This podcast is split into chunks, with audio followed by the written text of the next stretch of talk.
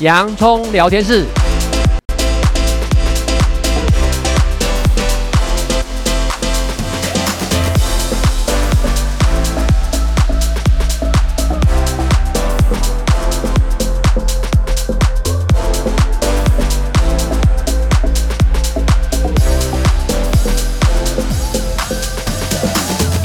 这里是洋葱聊天室，人生如洋葱，要勇敢小心的剥，不怕掉眼泪，从挑战中让生命更璀璨，陪你度过生命大小事。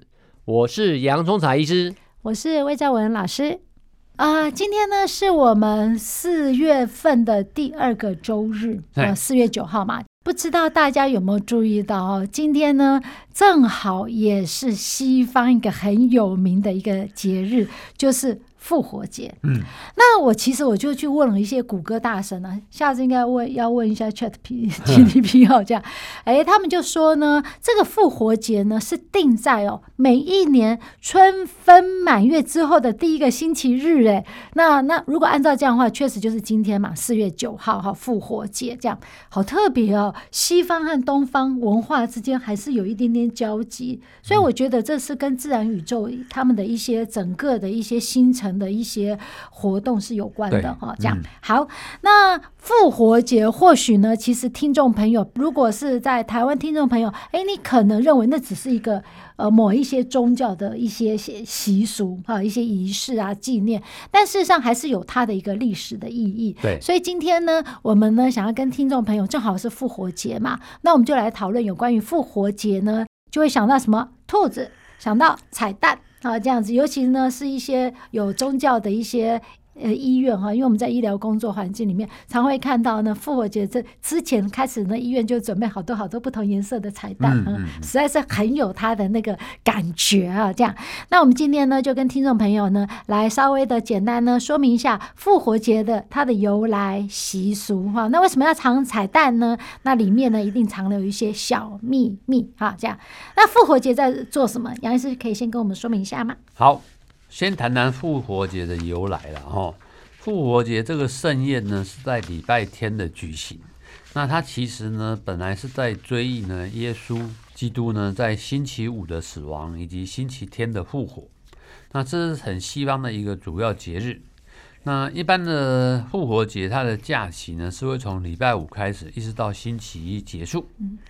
那为什么周日会被称为复活节呢？因为在圣经呢记载的耶稣基督呢被他的门徒出卖，在星期五呢被带上法庭，然后被钉死在十字架上面。那根据犹太的法律呢，星期六是安息日，所有的活动都必须暂停。那基督教徒们呢就不得不将耶稣基督的尸体埋在坟墓里面，那赶在星期五日落之前离开。但是当他们呢在星期天早上再去基督的坟墓时，他们发现耶稣的身体失踪了。哦，呃，原来呢当天呢耶稣基督已经从死里复活了。所以从那个时候开始呢，基督徒呢就呼吁大家星期天呢要来纪念基督的复活，所以才有了复活节这个。节日的由来，嗯，所以呢，整个听起来复活节好像是跟基督教信仰哈，就是主耶稣基督的一些死亡和复活之间有关，三天的时间。而这在这三天里面，其实我相信呢，他的一些门徒。那时候跟随他呢，听教义的这些呢民众们一定非常非常伤心。可是呢，居然呢在礼拜天，因为礼拜天是一周之始嘛，他们会发现，哎，基督的尸体啊，他的体尸体不见了这样子。所以呢，对他们来讲是一个非常非常惊讶，但是也很惊喜的一个象征意义，因为复活了。所以呢，在根据呢新约和旧约的时候，真的就哎描述到了旧约的那样子状况哦，主呢什么神的爱子会再来，然后利用他的宝血来洗净我们人类的一些罪行和罪性等等哈。所以呢，它真的主主要是针对基督教的一个节日，是纪念呢基督被钉死在十字架上三天之后复活而设立的。嗯，那杨医师，因为我知道你本身其实也是基督徒啊，那在新约圣经里面，他们有没有一些像这样的记载？有，像根据呢基督教的新约圣经的四本福音书，还有使徒行传记载，像耶稣呢，为了拯救世人呢，在某一个星期五呢，被钉在十字架上面牺牲了哦。然后在葬礼过后的周日呢，信众呢前往墓穴查看的时候呢，发现耶稣的尸体不见了。然后，所以让人深信耶稣基督已经复活。那，所以为了纪念耶稣基督的复活呢，世人将复活节前的周五称为受难节，而复活前的一周称为圣周。哦，所以呢，其实哎，如果搭配着我们的中国的黄历，它就是在春分满月之后的第一个星期日。嗯那复活节，我们大概了解了它的精神和它历史的一个由来。那当然还会有一些呃有趣的一些活动哦。那最有趣的那就是彩蛋嘛，对，嗯。那大不晓得大家你有没有收这种复活节彩蛋的经验哦？那像这个复活节呢，它彩蛋是什么意思呢？其实啊，蛋是象征着新生的生命。那因为呢，当初耶稣基督因为人类的罪而被钉死在十字架上面，但是坟墓呢无法囚禁他，他依然在第三天复活了。所以呢，有人就是说用蛋来说明耶稣的复活，因为民众们认为呢，坚硬的蛋壳啊是没有办法阻止内部新生命的孕育，所以认为呢，这就是如同耶稣重新复活一般。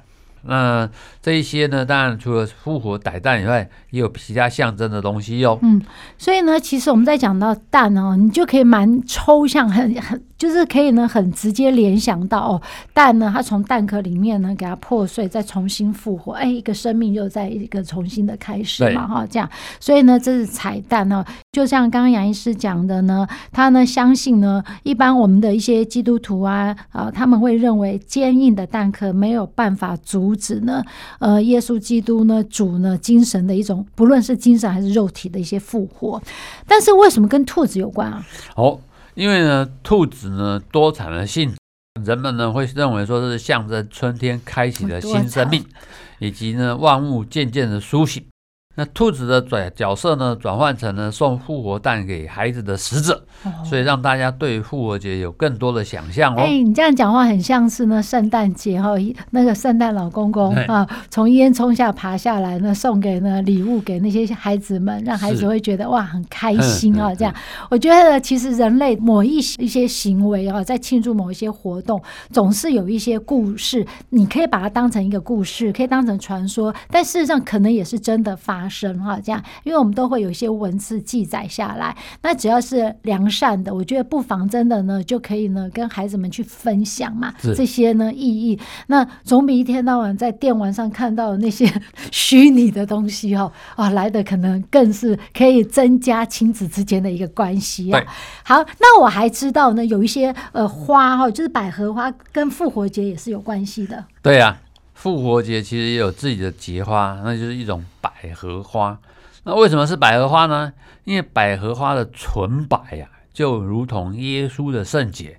所以也代表着希望以及新的生命诞生哦。嗯，所以呢，其实呢，复活节我们在这一段里面呢，我们提到了复活节的由来，以及复活节相关的一些呢活动哈，和它所代表有象征意义的一些物品，比如说彩蛋啦，然后比如说兔子啊送彩蛋，相当于圣诞老公公送礼物哈。那还有呢，百合花啊象征了洁白纯洁意思，其实都是我们后面的人哦可能赋予的一些精神。上上的一些象征哈，那希望大家其实听众朋友在了解这个节日的当下，也了解呢它代表的一些呢，其实就是一些精神，还有它代表的一些。你如果认为它真的呢，嗯，可以呢跟你的孩子再继续去分享的话，我觉得这个真的比呢你在那网络上呢这样念东西，或者是诶看一些电玩来的更有意义。今天呢是复活节啊，所以我们今天呢在听跟听众朋友分享，就是有关于复活节的一些相关所有的一些故事。那它可能也是一种真实的历史。嗯，那复活节呢，其实在上一段呢，我们已经比较呢清楚哦，它就是跟基督耶稣呢他死亡到复生啊这样的这一个象征的意义是有关的。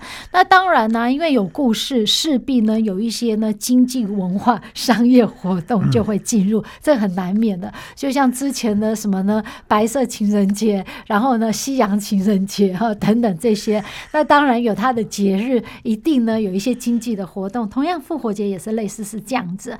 那刚刚呢，杨医师在上一段有提到呢，其实复活节呢，如果以我们的呃华人的算法啊，它呢就是在呢春分满月之后的第一个星期日嘛。那其实呢，在那些西方它的算法哈，大概就是这样哦，所以它大概都是集中在差不多三月二十二号到四月二十五号之间。为什么会有一个月的时间的这种落差？因为你知道吗？华人有所谓的闰月，嗯，像今年是闰月，就是二月嘛，嗯，所以你会看到有这时间的落差，嗯，所以其实呢，东西方文化总是会有它互相交流、交集、碰撞的一些地方哈。那刚刚上一段呢，我们就提到了兔子啊、彩蛋这一部分哈。那其实呢，呃，在不一定是基督徒啦，那非基督徒呢，其实在庆祝这些节日，复活节之外呢，其实也有一些哈，呃，类似的一些意义。比如说，我知道哈，在一些呢。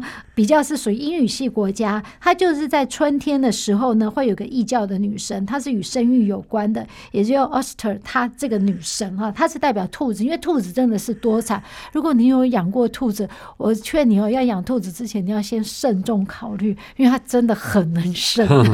那尽管很多数西方国家复活节啊，它是源于呢犹太人呢的一个律法，就是逾越节嘛。那总是呢，不同的国家会有一些不同的一些庆祝的一些活动哈。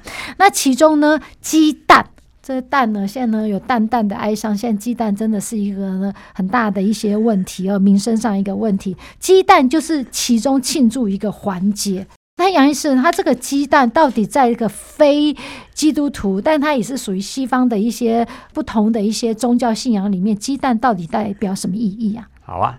我先讲鸡蛋以前呢，我是要跟大家补充一下哈，在上一节的时候，我们提到呢复活节跟耶稣基督的事情。实际上面呢，这复活节呢，在基督出现以前呢，其实他就在异教就有当成一个节日了。那他们在庆祝呢春分的节日，春分、嗯、对，然后呢，因为呢，像有一些历史学家就说啊啊，从史前时代人们呢就把春分跟至日呢当成一个神圣的时刻。那春分这天有什么特别呢？是昼夜时间等长，所以这一天时间呢，它会作为日光跟黑暗呢恢复平衡，要走出寒冷冬天的时候了哦。那随着呢基督。宗教的出现，所以呢，大家大家人们互相的生活在一起，异教的春分节庆呢，就会开始跟基督的复活就连接在一起了。哦，嗯，那所以呢，鸡蛋呢，在异教的角度呢，鸡蛋呢，它同样被认为是新生命的象征。那人们也是如此理解复活。那经过了冬天呢、啊，大自然恢复生机啦。那古时人们呢，就会在庆祝春天的节日里面呢，互赠鸡蛋。渐渐的，这种古老习俗就变成了庆祝的一部分。那在中世纪的时候，由于复活节的四十天叫做四旬期，吼，嗯，四旬期对，不能食用鸡蛋，所以在节庆当天弥撒之后吃鸡蛋成为一种享受。那甚至进一步的呢，人家用会彩绘的鸡蛋做装饰，纪念禁食期的结束。那教会呢，就会收到纪念耶稣基督的鸡蛋礼物哦。对，因为我记得每一次在讲到这些彩蛋之后呢，复活节真的呢就开始会有一些什么巧克力蛋的，嗯，等等，这些都是一些商业的活动嘛。对。那一般来讲呢，其实，在十六世纪，马丁路德那个时候呢，曾经就像呢，就是会众呢，组织了一个寻蛋活动。对，那时候呢，他们认为男人是要负责藏鸡蛋，女人和孩童是要负责找鸡蛋。我觉得这蛮有趣的哈，这样子。不过呢，呃，它真正的活动的起因来到现在呢，其实并没有这个文字详细的记载，但是呢，总是有一个象征的意义，就是一个新生复活的概念啊。对对，那。有时候呢，复活节呢也会吃巧克力蛋，似乎呢比鸡蛋更受欢迎啊。所以呢，这也蛮有趣的，你知道吗？像英国的一个大型的糖果公司，后来就跟我们的吉百利合并哦。这吉百利它其实是一个呢。生产巧克力非常非常有悠久历史的一个工厂啊，然后呢，他们呢，德国呢，他喜欢用呢这个饼上面呢加上糖酥，制造复活节兔子外形的这种糕点啊，这样真的都是蛮有趣的啊。好，那我们现在呢，刚刚提到是复活节都是西方，那杨医师可不可以大概跟我们讲一下一些比较主要国家在庆祝复活节的一些活动呢？好啊，我们来谈一谈美国吧，在美国啊。从一八七八年开始的时候，他每一年呢复活节的星期一呀、他们的白宫呢都会举行复活节的滚彩蛋的活动。那每一年呢都必须抽签参加，很受欢迎哦。活动里面呢有寻找彩蛋，那复活节兔子造访以及重点项目的滚彩蛋。那小朋友呢会在草坪呢用一只长柄的勺子呢滚动彩鸡蛋。先抵达终点者获胜。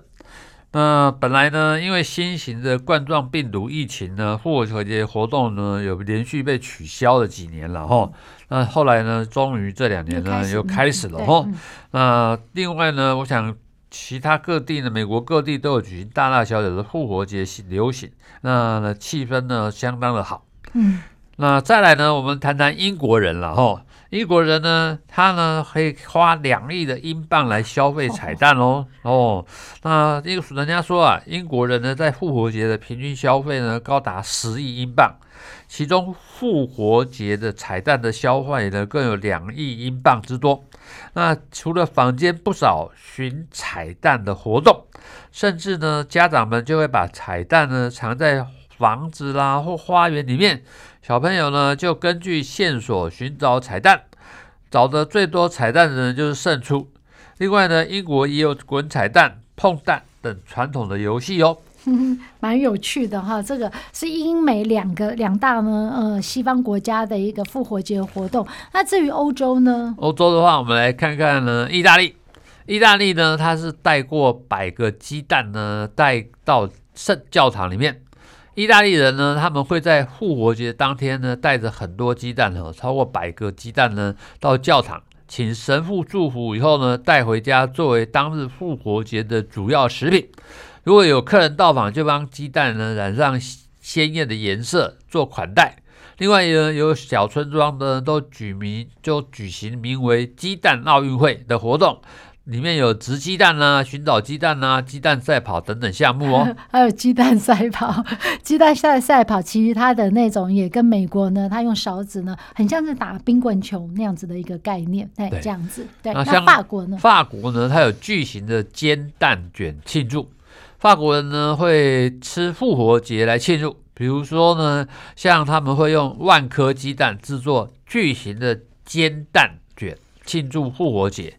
这个习俗呢，源于当年呢蛋饼控 拿破仑的到来，所以要求村民呢 为军队制作巨型的蛋饼来下厨吃吃的。啊，这样子哈，对，所以呢，其实呢，在今天我们跟听众朋友讨论复活节，我觉得整体而言，不论东方西方啊，就是呢，在一个春天复始的这个节气里面，其实都是象征着一些呢，呃，生命的一些重新的开始哈。那希望大家呢，在听故事的同时，其实也是呢，要把这些好的这些呢精神的意义流传下去啊。这个文化其实人类的文化是非常值得我们呢去珍藏的。谢谢大家今天的收听，这里是洋葱聊天室，欢迎下一次继续收听。我是洋葱才医师，我是魏兆文老师，拜拜。拜拜。